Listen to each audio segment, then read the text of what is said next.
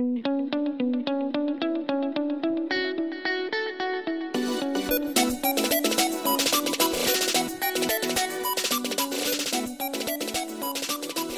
and welcome everybody to the Keep or Cut podcast. This is episode 17. I'm Chad Young, joined as always by Pete Ball. We are here today to talk pitching. I feel like we talk pitching a lot. There's good reason for that. First of all, it is half of the game we play anyways, but it's also in many ways the more challenging, more difficult, more scary, terrifying, frustrating half of the game. Uh, there's a lot more adjectives I could use there some of which are not appropriate for air. So we're going to skip them. But there's a lot to talk about. What we really want to talk about today, what we'd really like to, to focus on, I think, is young starting pitching. Young starting pitching can be so, so crucial in these leagues, don't you think, Pete? It is. It is. It's very volatile. It's hard to find, but when you find the right young starting pitcher for your long-term league, you are really setting yourself up nicely. Yeah, and I think it's the big thing is, you know, when we're talking keeper leagues, when we're talking Ottoneu age really matters. And it's something that I think it's overvalued in redraft. Right? People get super excited about Logan Gilbert coming up, about Alek Manoah coming up, and they spend a ton of FAAB dollars on them. Uh, I'm guilty of this. I spent a ton of FAAB dollars in TGFBI and Alek Manoah mostly because I needed pitching, and there's just TGFBI. And those are 15 team leagues with 30 man rosters and no trades, and so there's not a lot of depth available, and you know you spend where you got to. But the reality is that like whether your starting pitcher in a redraft league is 23 or 43 doesn't matter. What matters are the numbers. And in keeper leagues and in Ottoneu leagues, you still can overvalue youth. People still sometimes do but when you're talking about the possibility of having a Manoah or a Gilbert or even someone like Nate Pearson who's struggling right now, you're talking about having them for years.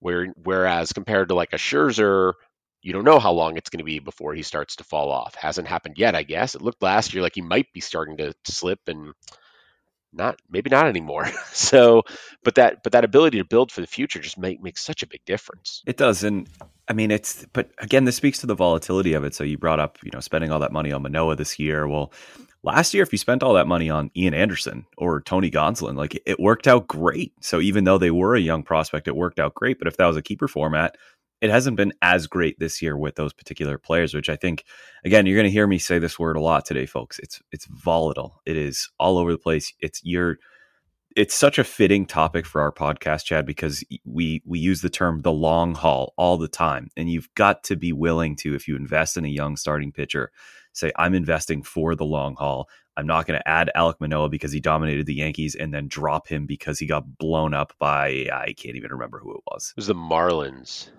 not not an exciting team to get blown yes, up by. I mean, you, you look at these these two lines from him against the Yankees. He threw six innings with seven strikeouts, two walks, two hits, no runs. He had a 1.80 FIP in that game. In his second start against Miami, he went about half as long. He threw three in the third innings. He had five strikeouts, which that that piece looks good. Uh, but walked three over three and a third. He only gave up four hits. Three of them were home runs. that's that's not going to go well for you.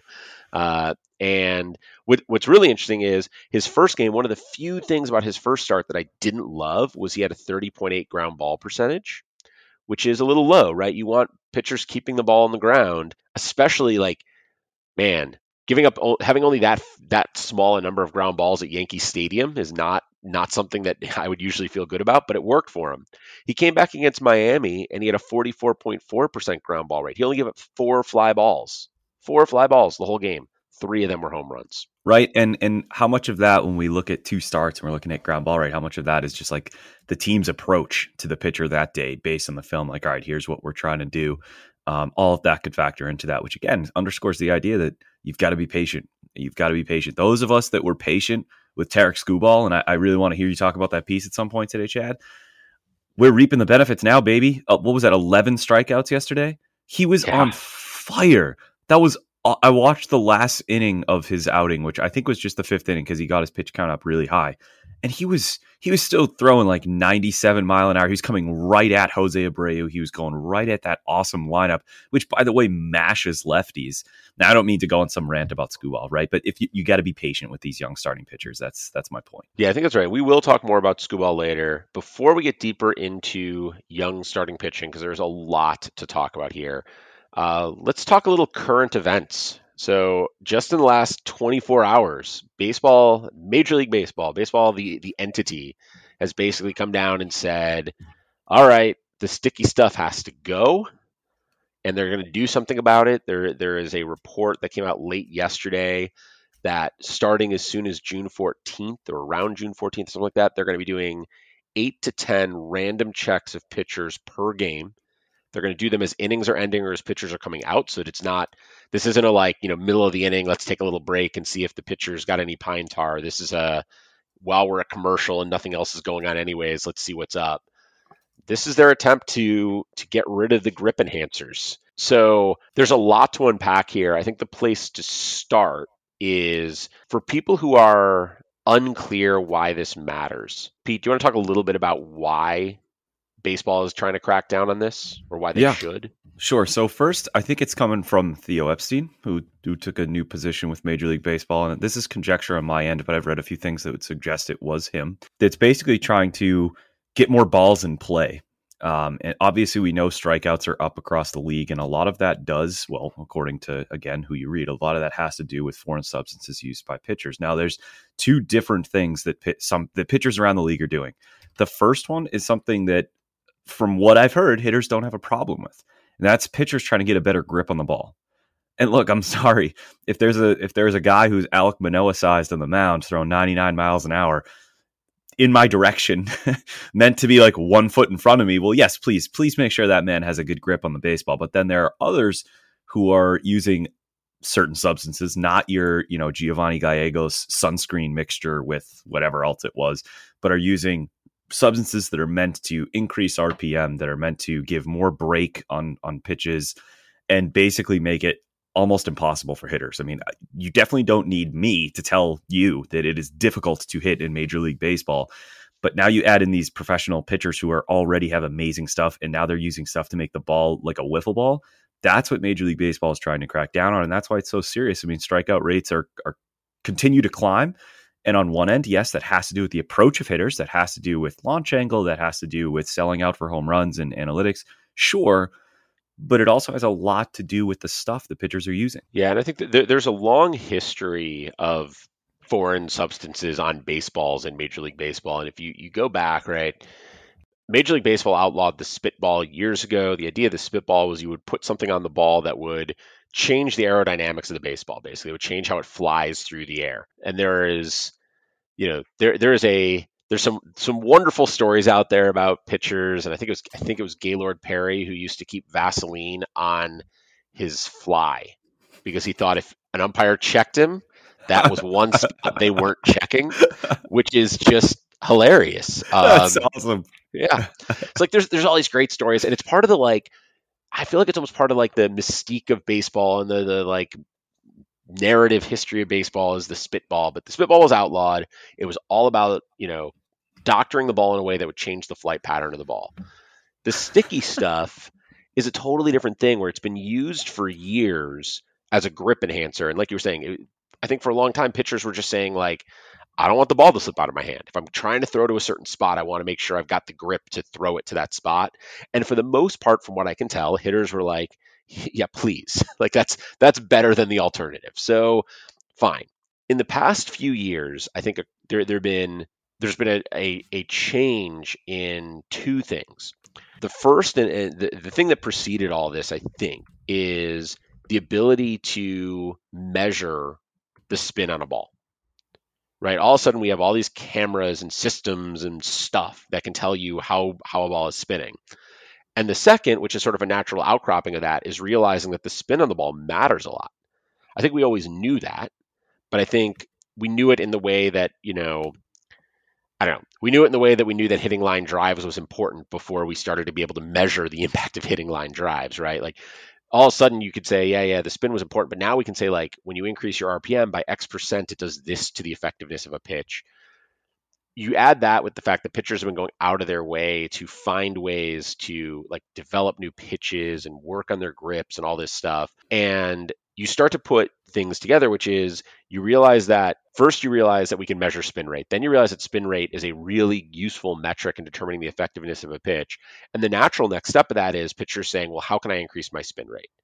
Right. And you had years of, you know, Trevor Bauer talks about how he spent years, literally years, trying to figure out how to increase spin rate on his pitches. And the only thing he could find that did it was using sticky stuff. And he originally was like a whistleblower, right? He came out and was like, here's pitchers whose spin rates have jumped, and I can tell you there's only one way you can do this. And so maybe we should. And then he did this. it. and then he did it. There was a there was very much you know he did it the first time he did it when he was still with Cleveland. He had been making all this noise about it. Everybody had been sort of ignoring him, and he went out for one inning and used something. I don't know what he never said like he, but he clear like he went out for one inning was super dominant and after the game, when you looked at his spin rates, it's like his career spin rates were like, you know, at a level point all along, all along, jump up for one inning and then dropped right back down. He clearly like went in, did something, and then washed his hands and was like, this isn't me. And when baseball kept ignoring it, I think he finally hit a point where he was like, screw it. Mm-hmm. right? I'm not letting everyone else get this advantage. There's a story about Barry Bonds that I, I have no idea if this is true or not, but about him complaining that McGwire and Sosa and some of these guys were getting accolades that he deserved because they were cheating. And it, he finally hit a point where he was like, forget it. Like, sure. I'm not letting them cheat and I'm not going to. And I think Bauer hit that same point. And so he's like, if baseball's letting this happen, they're letting it happen. Um, but as you start to piece all this together and realize that like spin, we can measure spin rate, spin rate matters, grip enhancers, they they moved from this I want to make sure I have the right grip to throw the ball where it's going to like, oh, it turns out that I can actually make my pitches better with this stuff. And so then people started using it more and started using it in different ways, right? They it's went it went away from let me just use a little bit to just sort of get my hands a little tacky to like let me use a lot in order to really control this and and, and break off a curve like I couldn't before. Mm-hmm. And so now baseball wants to crack down on it and for all the reasons you mentioned, right? It's like it's hard enough to hit anyways, and this is just going to make it worse. And now I'm I'm sort of curious, like it seems to me that what they want to do is get back to where they were a few years ago, which is if you need to use a little sticky stuff to make sure you don't, you know, throw 99 at a dude's head, that's fine. But I don't know how you balance that if you're checking for substances, you're checking for substances. Yeah, I, uh, the only thing I could think of is there's some sort of conversation between the league and the umpires about like what what we are looking for. Like if you find that, and that that makes it no pun intended a sticky situation because all it takes now is the umpires look at John Means' glove and they see it's just sunscreen and and whatever else might be allowed. I can't. Why can't I think of the other thing? Something that's combined with sunscreen to give grip rosin. on baseball. Rosin. Thank you.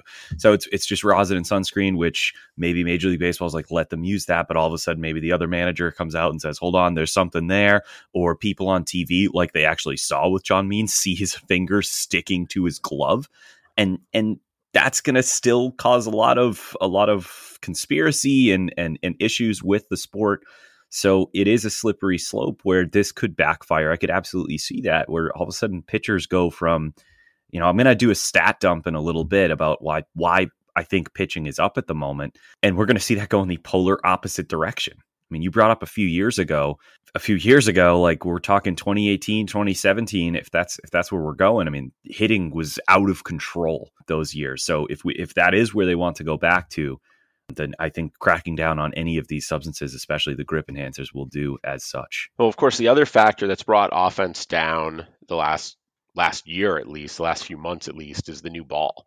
Right. Right. And so like that I I assume isn't going away, although, you know, if you remember, I think it was 2017 that at the All-Star break, offense increased dramatically and there were a bunch of there's a bunch of research. I don't think baseball ever said anything officially, but there's a bunch of research that suggested they changed the ball and started using a different ball for the second half of the season. And then it led to that huge homer jump. And then now we're going back the other way. So if that's true, then maybe they will change the ball midseason because maybe they have in the past. But I, yeah, I mean, it seems like they're they're trying to like trial and error their way into the offensive environment they want. Which honestly, I, I guess I'm okay with. It just makes fantasy a nightmare because it's so it's so unpredictable. I mean, yes, pitching itself is unpredictable. It's volatile, like I said, and there's that word again. I'm going to continue to say it, but I mean, trying to predict the baseballs is just is just a useless activity. But I I also think that we're we might be overreacting to this improvement in league wide pitching for a multitude of reasons. I mean, first of all, last year was so weird. So if in ramping up for the season, pitchers are ahead of hitters, then and which is usually the case, then that explains at least a little bit of it. Another part of it is it hasn't completely heated up yet. I mean, it's in the 90s here in Boston, so I mean, it's it's now starting to heat up. But as the summer begins to roll on, um, I think we're like like usual going to see an increase in hitting. I also think part of it has been a little bit of luck. I know that the so I listen to fantasy baseball today. Like I bring up all the time, like a commercial for them. Um, but they've been focusing largely on BABIP, which league wide BABIP, which in April was 283. In 2020, that was 292. And your initial reaction might be like, all right, so nine percentage points. That's league wide. That's massive. That is a, a massive difference. Yeah. Right. And in May, that went back up to 292. Here in June, it's at 290. So I think things are beginning to level off a little bit. I tried to look at like strand rate and home run per fly ball. Here in June, in this very small sample, home run per fly ball rate is up. I don't know how much stock to put into that, but every month so far this season, April, May, and June, so a small sample, but that's what we're dealing with. Batting average has gone up every month. On base percentage has gone up every month. Actually, it's it's four percentage points down right now, but again, tiny sample. Strikeout rate um, has gone down, which is odd, but that is also, but walk rate has also gone down. So I think we're beginning to see pitching make a little bit of a comeback. And as pitchers continue to get injured, um, some by freak incidents like Kikuchi last night, unfortunately, but others just because last year was weird and now the their their bodies are out of sync, and some guys are going to get start getting rested for you know fatigue and dead arm, like John Means experienced yesterday, just to make sure their innings don't see too much of a leap this year.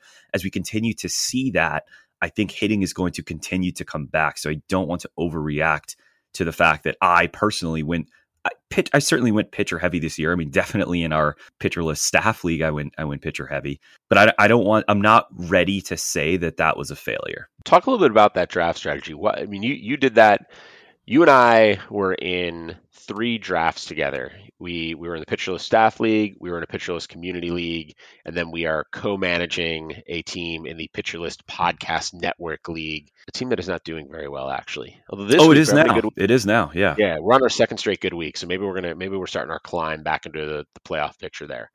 But uh, all three of those, I was a tempering influence on you in the in the the one we co-manage, and so we went a little bit less pitching heavy there. But all three of those, I saw you go very pitching heavy. It seems to be what you always do. How does that tie into this conversation we're about to have about young starting pitching?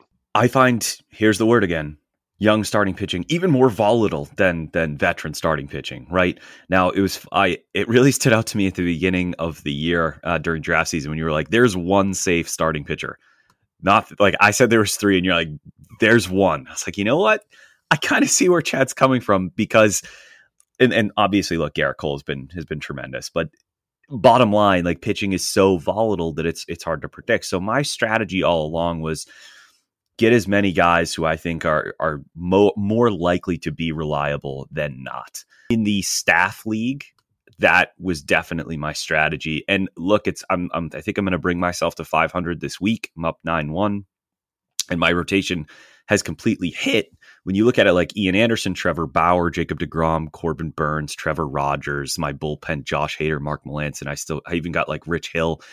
It's it's loaded, but it's also had to deal with injuries, right? DeGrom spent time on the IL, Corbin Burnes spent time on the on the COVID list.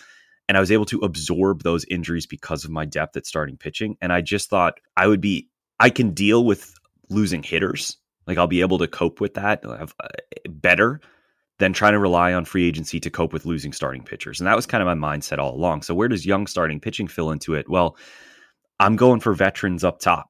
I'm not going to take a lot of risks there. Um, that's that's where you know I'm taking. I'm I'm looking at getting those two aces in, in either the first three or four rounds.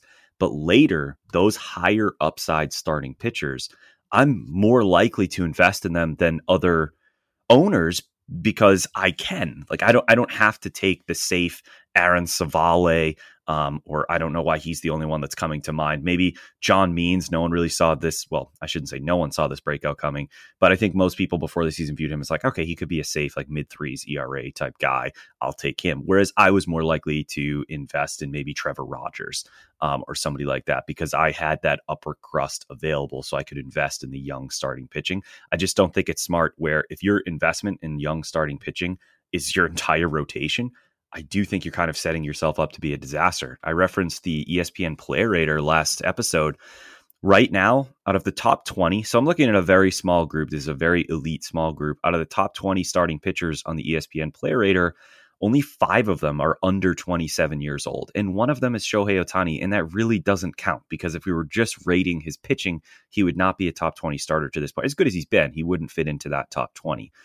So, long story short, young pitching is, in my opinion, too too volatile, too unpredictable to make a heavy investment in, even in longer term leagues. I mean, the leagues we've been referencing, those are those are redraft leagues, but even in those longer term leagues, it's it's too much of a risky investment to really build your entire rotation around. Yeah, I think the entire rotation, you're right. I think that the big difference in Ottoneu leagues and in keeper leagues is the upside of hitting on those young pitchers is so much higher right? Older pitchers, yes, you do get, you know, Scherzer's getting up there and still pitching well, and Verlander seems like he might be able to pitch basically forever, uh, even after this this latest surgery. I hope so. Like, so. You, yeah, I mean, you, you definitely get you definitely get pitchers who last a good long time, but you also get pitchers who get hurt and lose effectiveness, right? You also have the Madison Bumgarners of the world who it all seems to fall apart rather suddenly.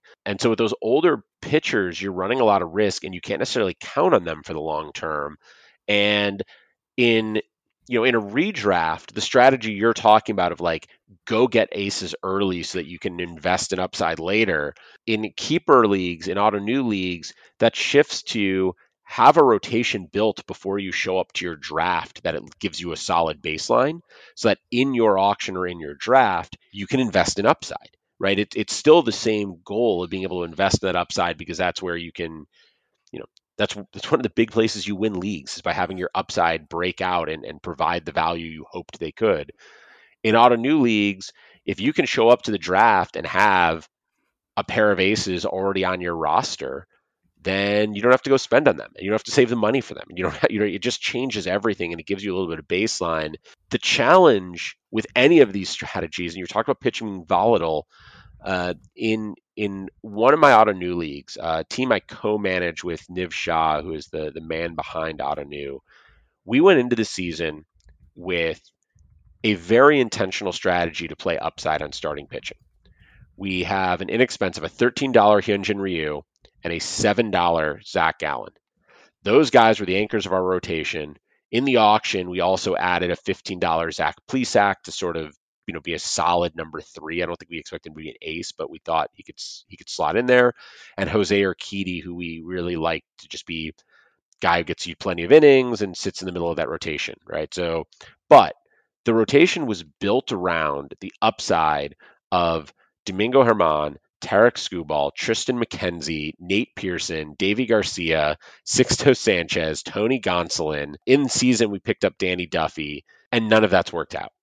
Like, you know, Skubal starting to turn around now. McKenzie, his last start, had those like eight or nine strikeouts in a row. Like, there's there are some good signs there. But we came in thinking, all right, if if Gallen, Ryu, and Plesac are Gallen, Ryu, and Plesac, and then three of those other upside guys pan out, we'll be set.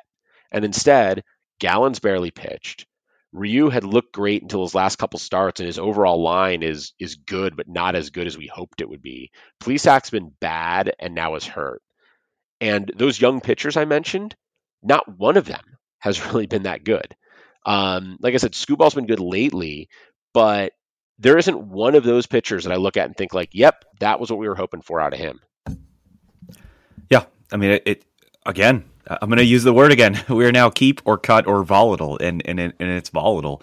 And especially when one of those upper end guys doesn't come through, that's when it gets really difficult. And so uh, going to drafts, and again, this is a different approach because Chad obviously referencing Ottoneu and, and we're talking long term, and the leagues I'm referencing were redraft. But I was looking to get like four to five top 40 pitchers with the understanding that two, maybe even three, don't pan out because inv- those later investments in young starting pitchers, if you got to rely on them, it, it might not work out. Yeah, it's almost unavoidable that some of them aren't.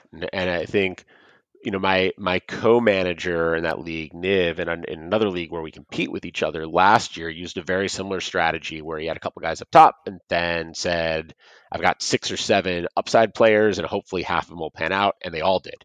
And he ran away with the league because when all of your upside plays out, but there is this advantage to, you know, the advantage that we have now in that team, as bad as our pitching's been, we can look forward to next year and we still have half a season left this year. I don't think we're going to be able to turn around and win that league. I don't think we're even going to be close, but we can look forward to next year and I still think Ryu is going to be fine. Gallen should be healthy for next season now Skubal is emerging and maybe he becomes sort of a third key cog there.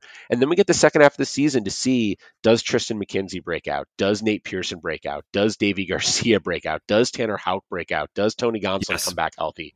Right?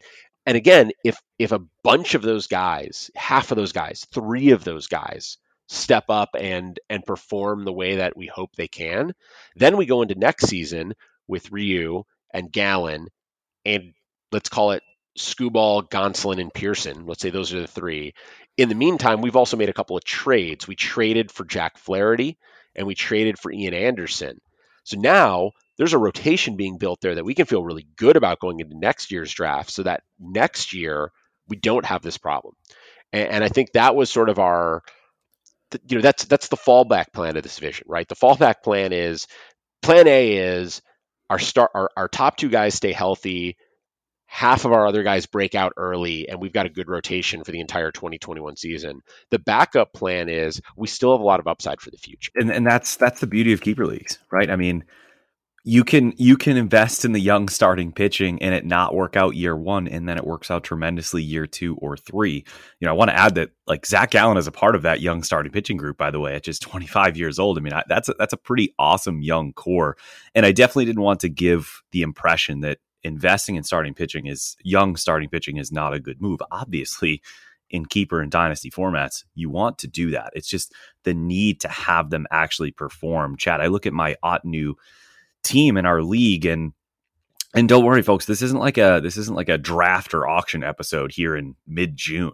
Every player you're about to hear except for AJ Puk has been added to my roster during the season. Actually, that's not true. Chris Bubic I got in the draft. But anyway, this is this is my young starting pitching core in that new league team that is clearly a rebuild team, and that's Jesus Luzardo, Garrett Crochet, Chris Bubic, Logan Gilbert, AJ Puk, Daniel Lynch, Nick Lodolo or Lodolo, Lodolo, Lodolo. Let's go with that, and Edward Cabrera. Now, I have those all those awesome names or potentially awesome names, I should say, for a total of $32. So I'm looking at that as I'm averaging $4 per player. And if even just two or three of those guys break out, okay, well now I can build a I can build a rotation. It's just about throwing enough darts so you're setting yourself up at this volatile position that you have a pretty good chance at a few of them hitting and going forward you're going to be all set. And I think with the with a rotation that has Gallen and Flaherty, you're going to be you're going to be good no matter what happens. I, you know, I certainly hope so, but we'll see. But I think that the, the other thing this leads to, and that that team is sort of a nice play into this, is with young pitching, and uh, it's true for hitting too. Development isn't linear. Guys don't just, you know, they get good in AAA and then they show up and have a bad start and a little bit better and a little bit better and a little bit like it's like that's not the path forward.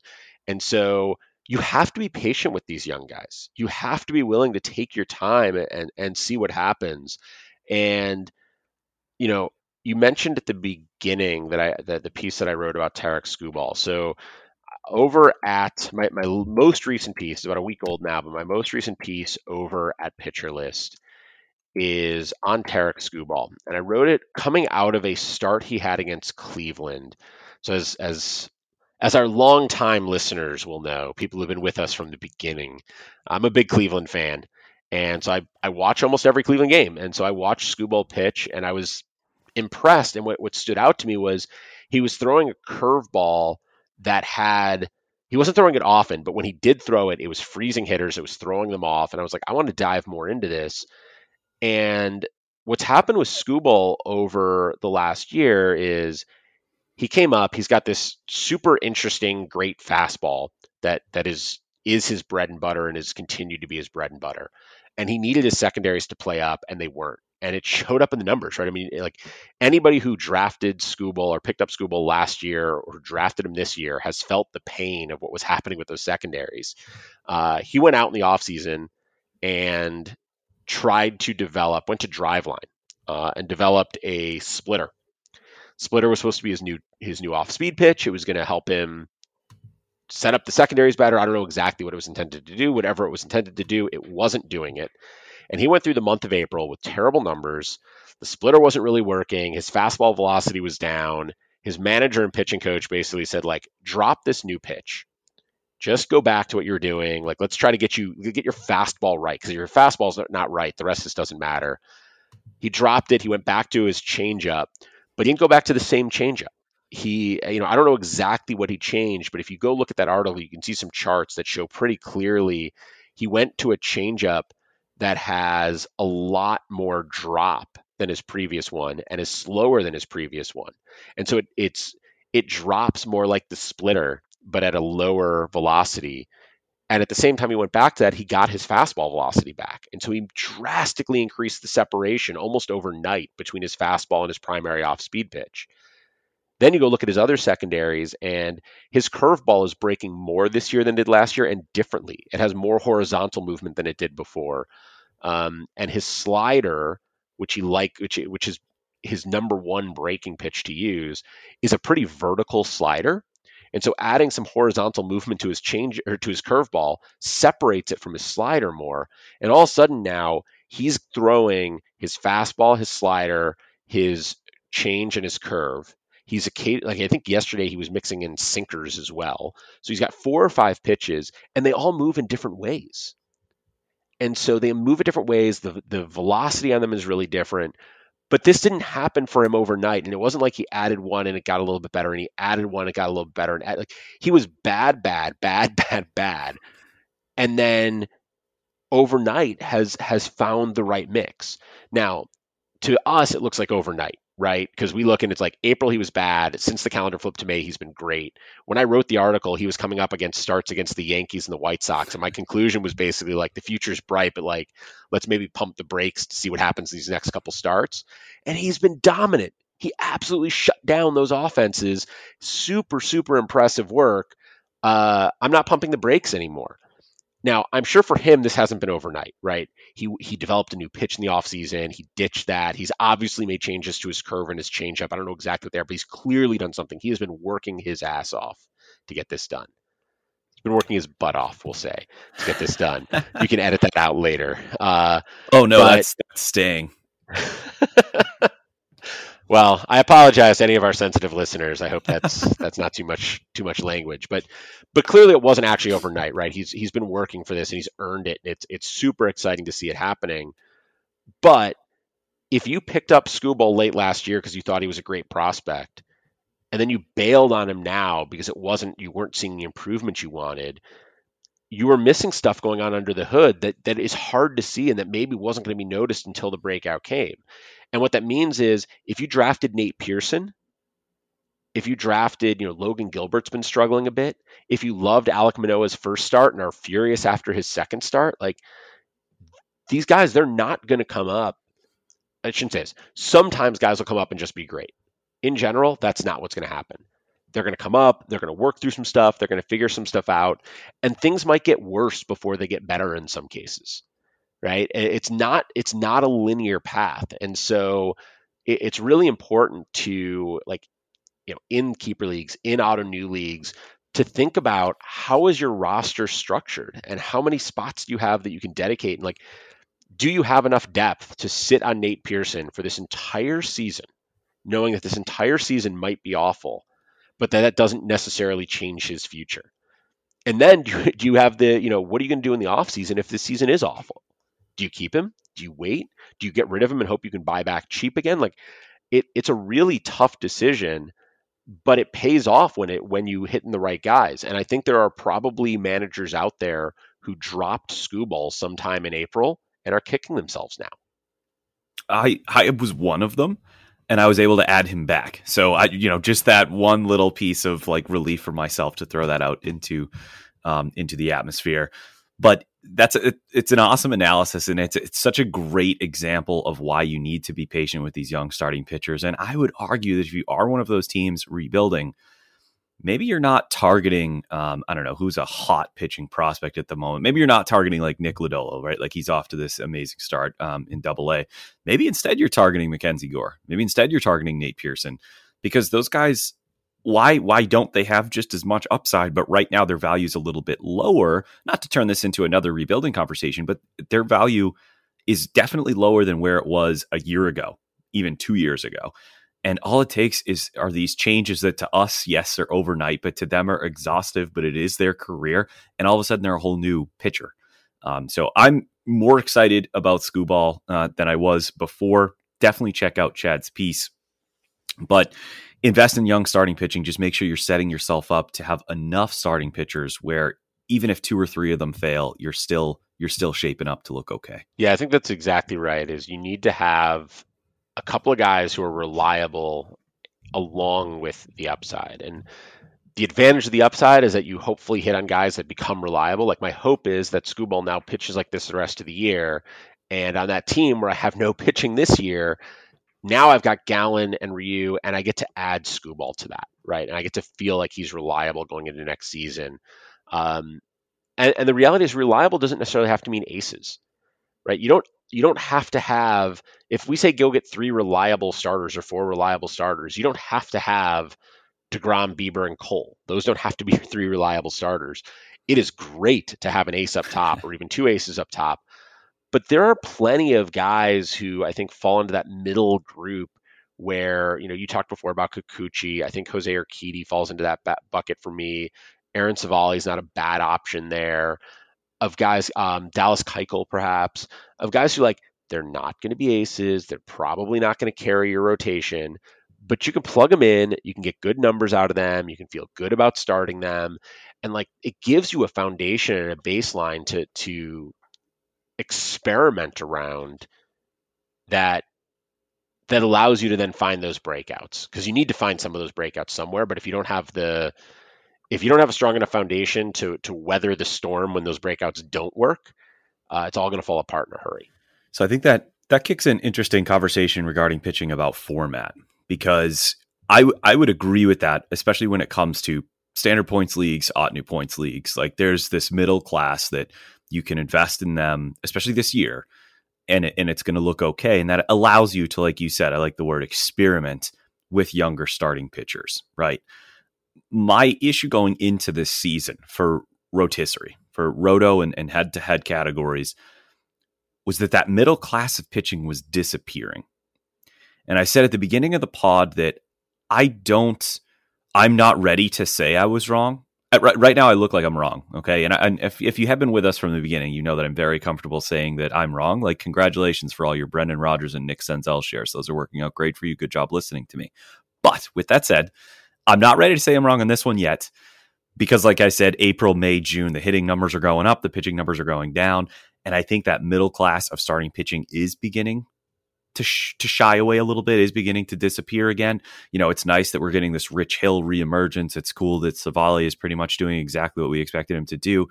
But I think those those middle class guys are going to begin to all of a sudden look a lot less appealing, a lot less appetizing on our teams, which is going to stress the need to have those higher end starting pitchers, which again goes back to my point that you need to have you need to invest in several of these in your long-term leagues. Like don't look at it as like, yeah, you know what, Scherzer and Darvish, they'll be done soon, but I have Casey Mize. Okay, that's great. If Mize becomes an ace, otherwise you want to make sure you've got uh, I don't know what's the phrase, eggs in many baskets. Is that did I deconstruct that phrase well enough? Yes, put all of your eggs in lots of different baskets. Yes, yes. Go to the basket store, pick yourself up some baskets, and start putting eggs in each of them. Just one egg in each. Don't put more than one egg in each. That would be too many. Yes. No. no Mize is actually though. Mize is another good example of a guy who, if you bought in on him early, you you hopefully have stuck with him. His overall line this year is starting to look better and better. You know, last year it was it was ugly last year. He had a 6.99 ERA, a 6.47 FIP. Uh, his strikeout rate was down under 20% when he was walking almost 10% of hitters. Like there was a lot of a lot of ugly there. And early on this year, like if I go back through four starts, so he started the season with Minnesota, Houston, Oakland, and Kansas City. And through those four starts, he had a 5.23 ERA, a 6.38 FIP. Since then, so I'm pulling up the numbers again. Uh, he has a 2.45 ERA and a 3.93 FIP. So he's pitching a little over his head right now. He's got a 193 BABIP over those last seven starts.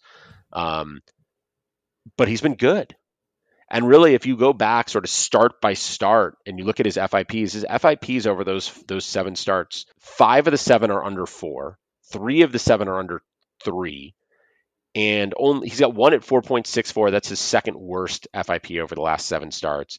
His last start against Chicago, right, tough team in a tough park. He gave up three home runs. He has a 6.99 FIP, but only a 3.92 xFIP, right? And so you know he's been he's been so much better after seven bad starts last year, I think it was, and four bad starts to start this year. I, am not sure what's turned it around for him, or if it's sustainable, or if it's something. But if you bought in on Casey Mize, j- just like Skubal maybe it's just Tigers pitchers. Maybe it's all the Tigers pitchers. So, you know, let's wait. Matt Manning will be up sometime soon. When he comes up, he'll probably have 11 to 15 bad starts like they did, and then he's going to magically turn it around. Uh, that's probably not a good assumption for us to make, but the, the point is that that's often the pattern. It's not an uncommon pattern for a pitcher to struggle and then find themselves, or a hitter to struggle and then find themselves. Right? We're we're talking about pitchers right now, and I don't want to get off topic from that, but like you know, Jarred Kelenic right now has a 178 WOBA. He has a 14 wRC plus. He had an 0 for 35 stretch. 0 for 35 right? Yeah. I mean, it's it is. Is he is he still on that, or did he finally break out of that? I don't. I don't know. I've benched him in most of. My, I'm not. So notice I use the word bench. Do not drop Jarred Kelenic. Not yet. Not yet. So he has his last hit. He had a two hit game against Oakland on May 25th. So May 25th, he had two hits. He went two for five. He is he's he is 0 for. I'm trying to figure out the math. I don't actually know what the numbers are because he's got 42 plate appearances, which is there we go. He's 0 for 37. Oh my god. 0 for 37. He has five walks over those 42 plate appearances. Oh. Uh, he's stolen two bases. Hey, we'll two take stolen that. bases in 10 games when you haven't gotten a single hit is that's something.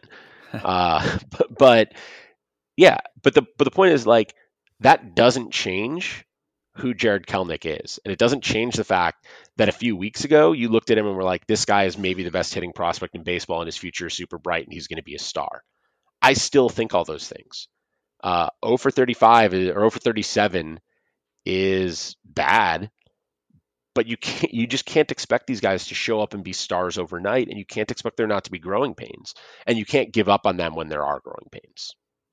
You definitely can't, especially in these longer term leagues. I mean, when I said don't drop Jarred Kelenic yet, I'm actually talking redraft. Like, unless you need to, I'm, I'm not ready to drop him because I think once the pendulum swings in the other direction, all of a sudden we're going to have a superstar in our hands, right? And that's not like some hot take. I think most people envision Jarred Kelenic fitting that bill. And Chad, no matter what you say about Tigers pitchers, I will not invest in Jose Urena, but I do think it is worth bringing up Matt Manning, who you mentioned earlier, because we've covered Mize and we've covered Skubal, and I just wanted to have a quick discussion about these three young starting pitchers that we definitely all look at pretty positively. Matt Manning has been horrible this year.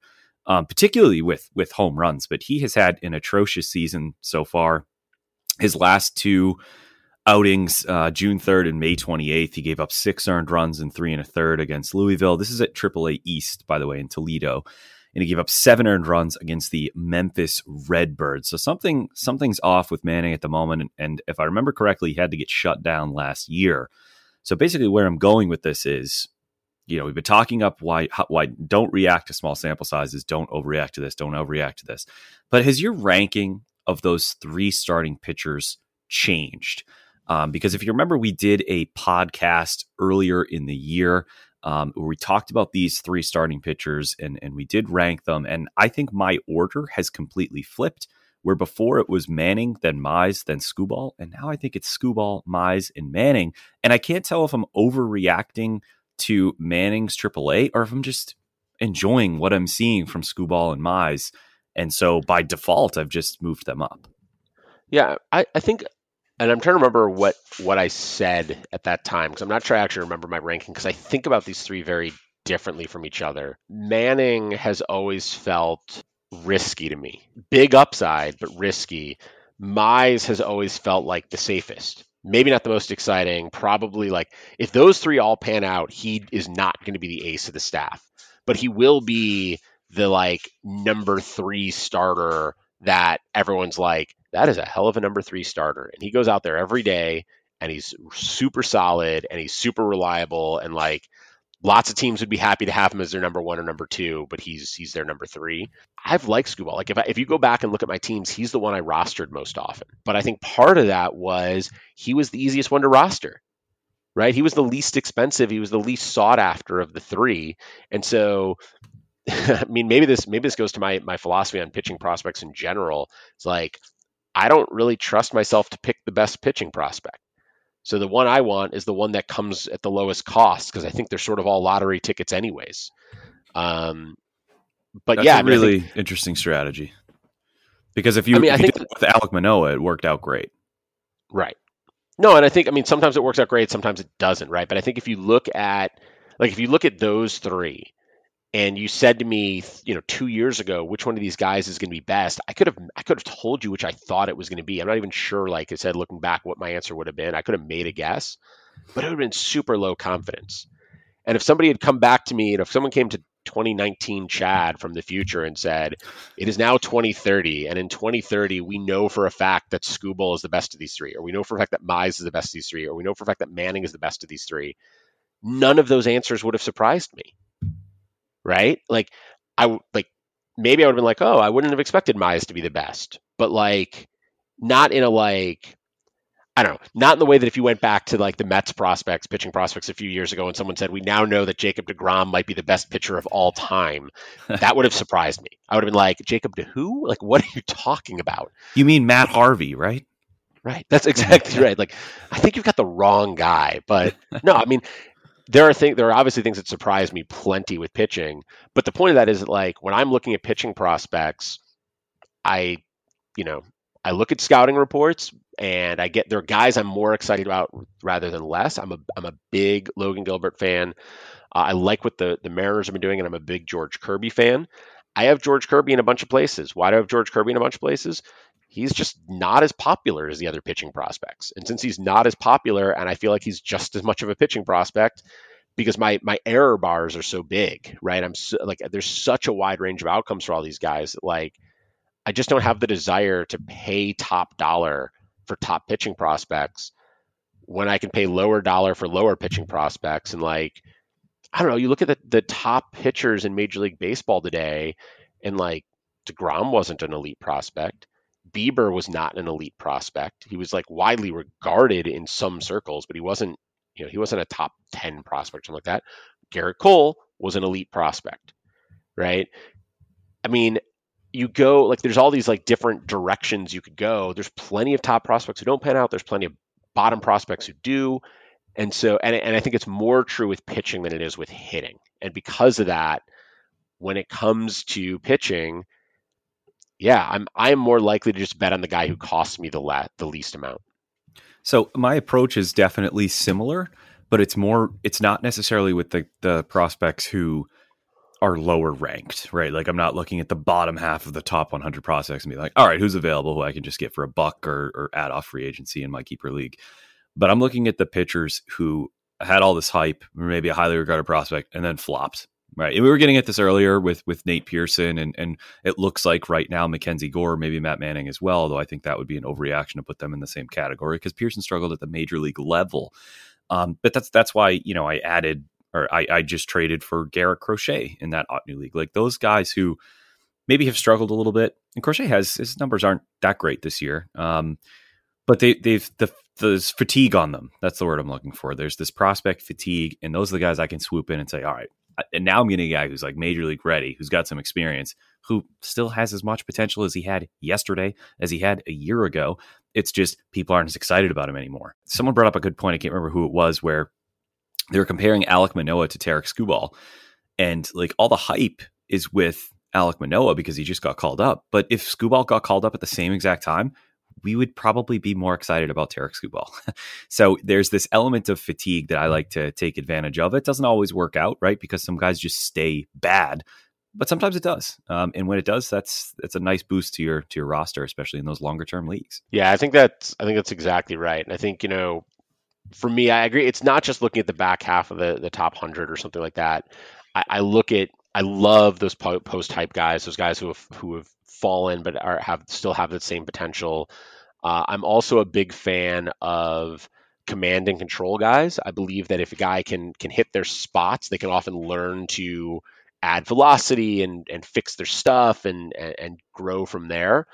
Um, and so what I'm doing usually if I'm looking at pitching prospects is I'm I'm looking at scouting reports to find scouting reports of guys I like and then having found those, then I go back and look at the at what they're going to cost at a draft or an auction and go for the cheapest ones, right? Sure. I, here are seven pitching prospects I like. So it's not necessarily the guy who's, you know, number 89 on the top 100 list. It's just the guy who like I really like based on what I'm reading about him that isn't going to cost as much somewhere else. So that's sort of the the path I take on pitching prospects and sometimes it works, sometimes it it doesn't. Uh, it helps that as a Cleveland fan, I hear more about the Cleveland pitching prospects than others, and so lately that's worked out really well for me. so, like, yes, for sure. I was, I was relatively early on Corey Kluber. I was relatively early on Shane Bieber, but like, I don't know if you can. I don't like. I, I don't know if there's any fantasy advice to be gleaned from. You should be the fan of a team that manages to develop multiple Cy Young winners in a short period of time. Uh, it works, but I don't know that it's repeatable. no, that's good advice. So, folks, if you're listening, you need to become an Indians fan, or I guess what's another team that could churn out? Uh, nobody really churns them out like the Indians. So, be an Indians fan. Maybe the Astros.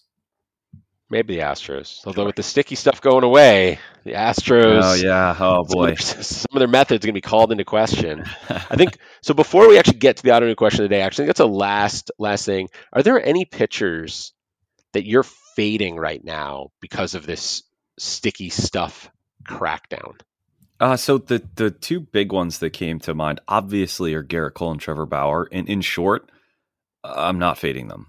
Um, I I still think Gerrit Cole is going to be elite, right? Like so, there was that one start, his most recent start, where it looked like he got somewhat lit up. Um, and it was the same day where where we got those tweets that they were cracking down. And so, look, if we're gonna call you know call it straight here, like sure, I bet Cole saw those and said, you know what, today's probably not the day to use my secret serum that I get from the backs of frogs. But his RPM was still up from from where it was, you know, pre breakout with the Astros. So it was still it was still solid. I mean, he was still really good. He generated a lot of swings and misses. Like I I think that's if you're looking to trade Gerrit Cole or Trevor Bauer now, I think you're really overreacting. I do think it could have more of an impact on Bauer than it does on Cole, especially since he's so outspoken against the league. I wouldn't be surprised if there's like a yeah, we're going to check his glove every time he goes out there. Like that that just would that's how the world works. That would not surprise me at all.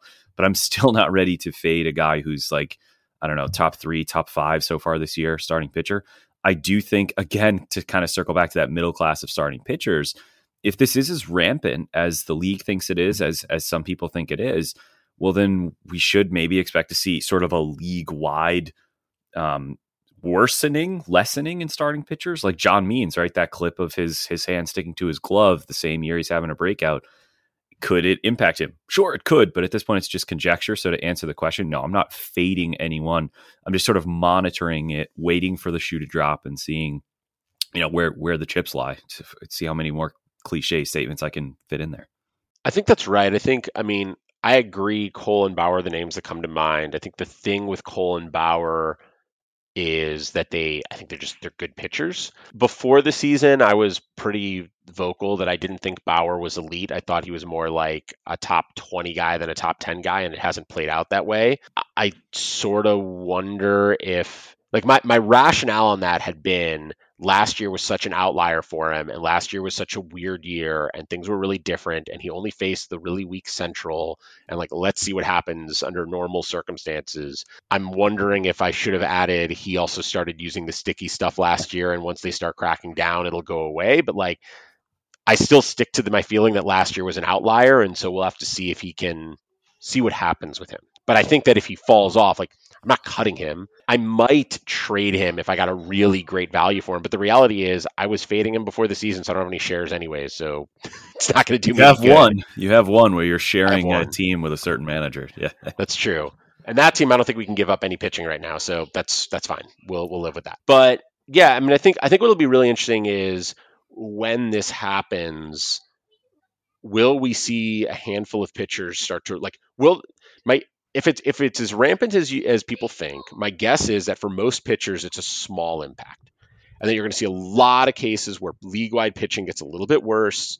And for most pitchers, you'll be like, oh, there's like a little decline here. I can't really tell if that's anything. I'm wondering if there's going to be two or three pitchers who just like stand out. Like somebody's going to fall off a cliff when this happens, regardless of whether or not this is why, right? There's always some pitcher who just is struggling at any given time. And so some pitcher is on like June 15th going to have a terrible start and then going to have a bad start again on the 20th. And people are going to start to be like, what did happen to his RPM? Is he really, you know, is he really struggling because of this or is it something else? Do you think people are going to like overreact to that? You think we're going to see a bunch of cuts of like decent pitchers because of that? I I hope not. I I don't expect to see that. I mean, look, if if if there's a if there's a quote middle class starting pitcher, because again, I, I don't think this middle class is as big as it's currently showing to be, then sure, guys are going to start getting cut. But is it is it because people think this guy was cheating and now he can't anymore? I don't think so. I don't think so. I mean, it, it, from what we've read, it looks like this is going to be a serious crackdown. So if there is some kind of linkage, like this player's performance went down, and the other day Joe West looked at his glove and he had to change his glove, like okay, well maybe now we'll start to see some drops. But unless there's a direct and clear correlation between the two, I don't I don't expect to see much of it. Yeah, I it, I think that's probably right. I was trying to think if there's other guys that like I don't know, like James Karinchak struggled a bit lately, and there was a in, and the White Sox broadcast in his his not his most recent appearance, but his second most recent appearance, they noted some black stuff in his glove that he was going to uh, a dark spot, and like I think there are guys like that where if they're struggling and especially guys who maybe have borderline value, right? Like a guy like Karinchak's obviously like been an elite reliever, but he isn't really a closer. It's hard to tell if he's a closer. He is and he isn't. If he really starts to struggle, and this seems to be related, I don't know. We'll have to see. It's going to be really interesting to see how people respond to it. But we're coming up on the hour mark for this show, and you haven't even asked me your Ottoneu question of the day, so we need to get that out. What's yeah, up? let let's get to it. So it didn't at first have too much to do with our topic today, so but I am going to tie it to it because I think it's a particular player that fits into what I'm getting at here quite well. So anyway, let's say you've got um, you're in contention. Okay, you're a contender. You're not running away with the division at this point, but you're you're in the thick of it, and you're looking to win the league this year. Um, and you have a stud who gets hurt. Now, again, this is Ottoneu. This is not some keeper where it's like obviously you just stash him on the IL or whatever this particular player, maybe you get the roster spot back, right? Because you put him in the IL, but he's still taking up a decent chunk of your spending money. So let's say this player gets hurt, you're right up against the cap. Maybe you've got like one dollar free to spend on on free agents. And even though he might, he probably be back in time for our playoffs, he's not going to help you for a while. How likely are you to actually cut that stud or take pennies on the dollar to free up some space and to stay relevant to keep up in those standings, or you just wait for them to return. And the player I wanted to use as an example, I was like, oh man, who can I use? Who can I use? And I was like, ah, Corey Kluber. It doesn't really work. I think he's an easy cut. Jack Flaherty. Let's say you got Jack Flaherty for an average salary. I should have looked it up. I'm just going to guess Jack Flaherty's average salary is $21 or something like that. You'd know better than I would. if if he, if that's your option to free up space, is that your move, or what are you looking to do there? That's a good question. So Jack Flaherty's average salary is you're pretty good. In Fangraphs points leagues, it's twenty one eighty seven. Oh, I swear I didn't twenty dollars and fifty cents. um, I don't know. I mean, so in in that league where I'm I'm rebuilding, I just traded for a twenty two dollar Jack Flaherty, and I'm very happy to have traded for him. I, I don't know. I mean, it's interesting. The the trade I made was with a team that is in contention. That team is currently in they're oh, they're currently leading the league. So they're in first place in this league. When you look at it from sort of more like a rate perspective, they've got the second best hitting and the second best pitching um, on a points per game, point per inning pitch basis.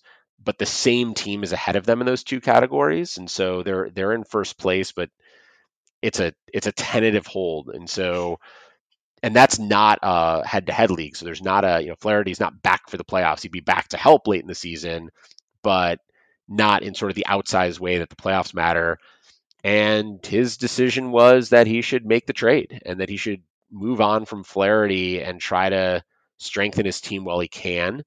The trade that we made uh, we traded him a five dollar Framber Valdez for his twenty two dollar Flaherty. It's a pretty, I think, a pretty significant downgrade in his his pitching, but it's you know Framber at five dollars is very keepable and should give him good numbers and at least some innings the rest of the way.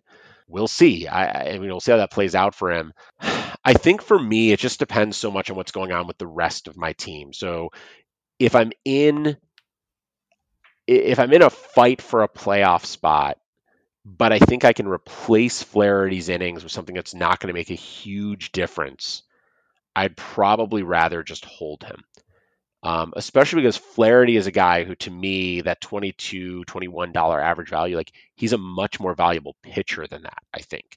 He's just his his salary is deflated a bit because he's still young. He sort of broke out, and so he's not most places where he's rostered, he's rostered by somebody who picked him up a couple years ago really cheap, and he's still really cheap, and it's not a reflection of his market value.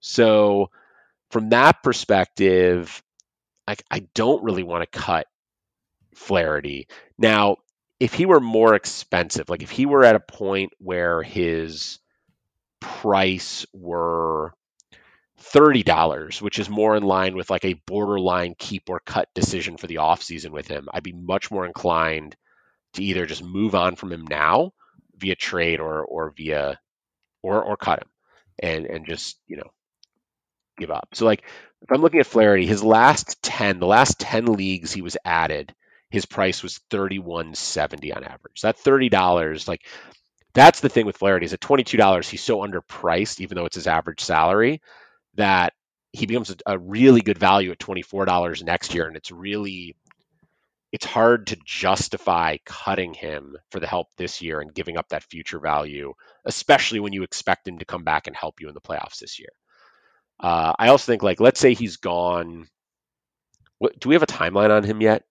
It's they, just they that it's a right significant away. oblique strain. So, I mean, it's it's going to be a while. So let's call it eight weeks. Sure something like that. Eight weeks, eight matchups. You were going to get, let's call it 11 starts out of him over that time, 12 starts out of him over that time.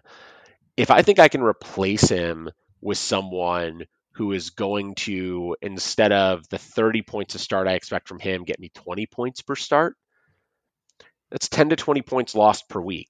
That's not great, but like that 10 or 20 points in and of itself shouldn't sink my season. Now, if my team is falling apart and I am desperate for help, he may be the guy I choose to trade in order to get some help, right? And this year, with injuries up as much as they are, there's an awful lot of teams that are in in desperate need of of something.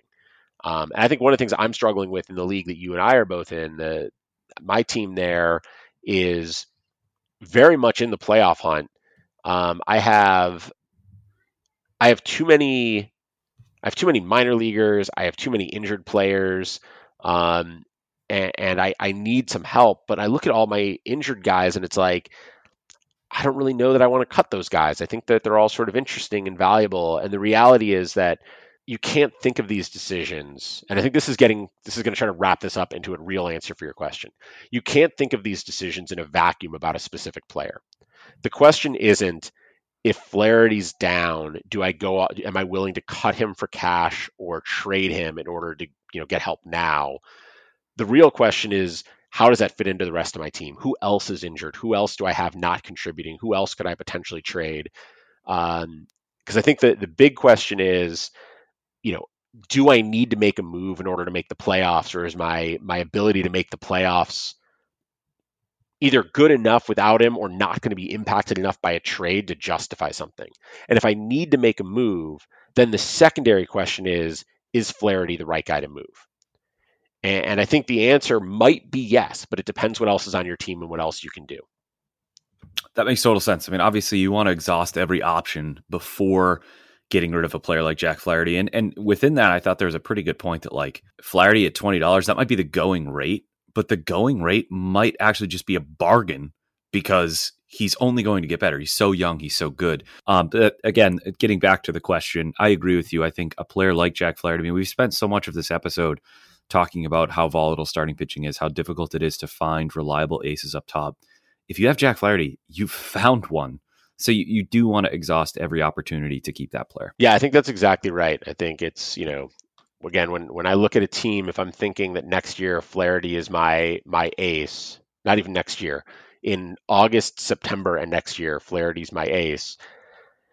Even if I think I need help this year, I'm he's not my first choice of the guy I would move.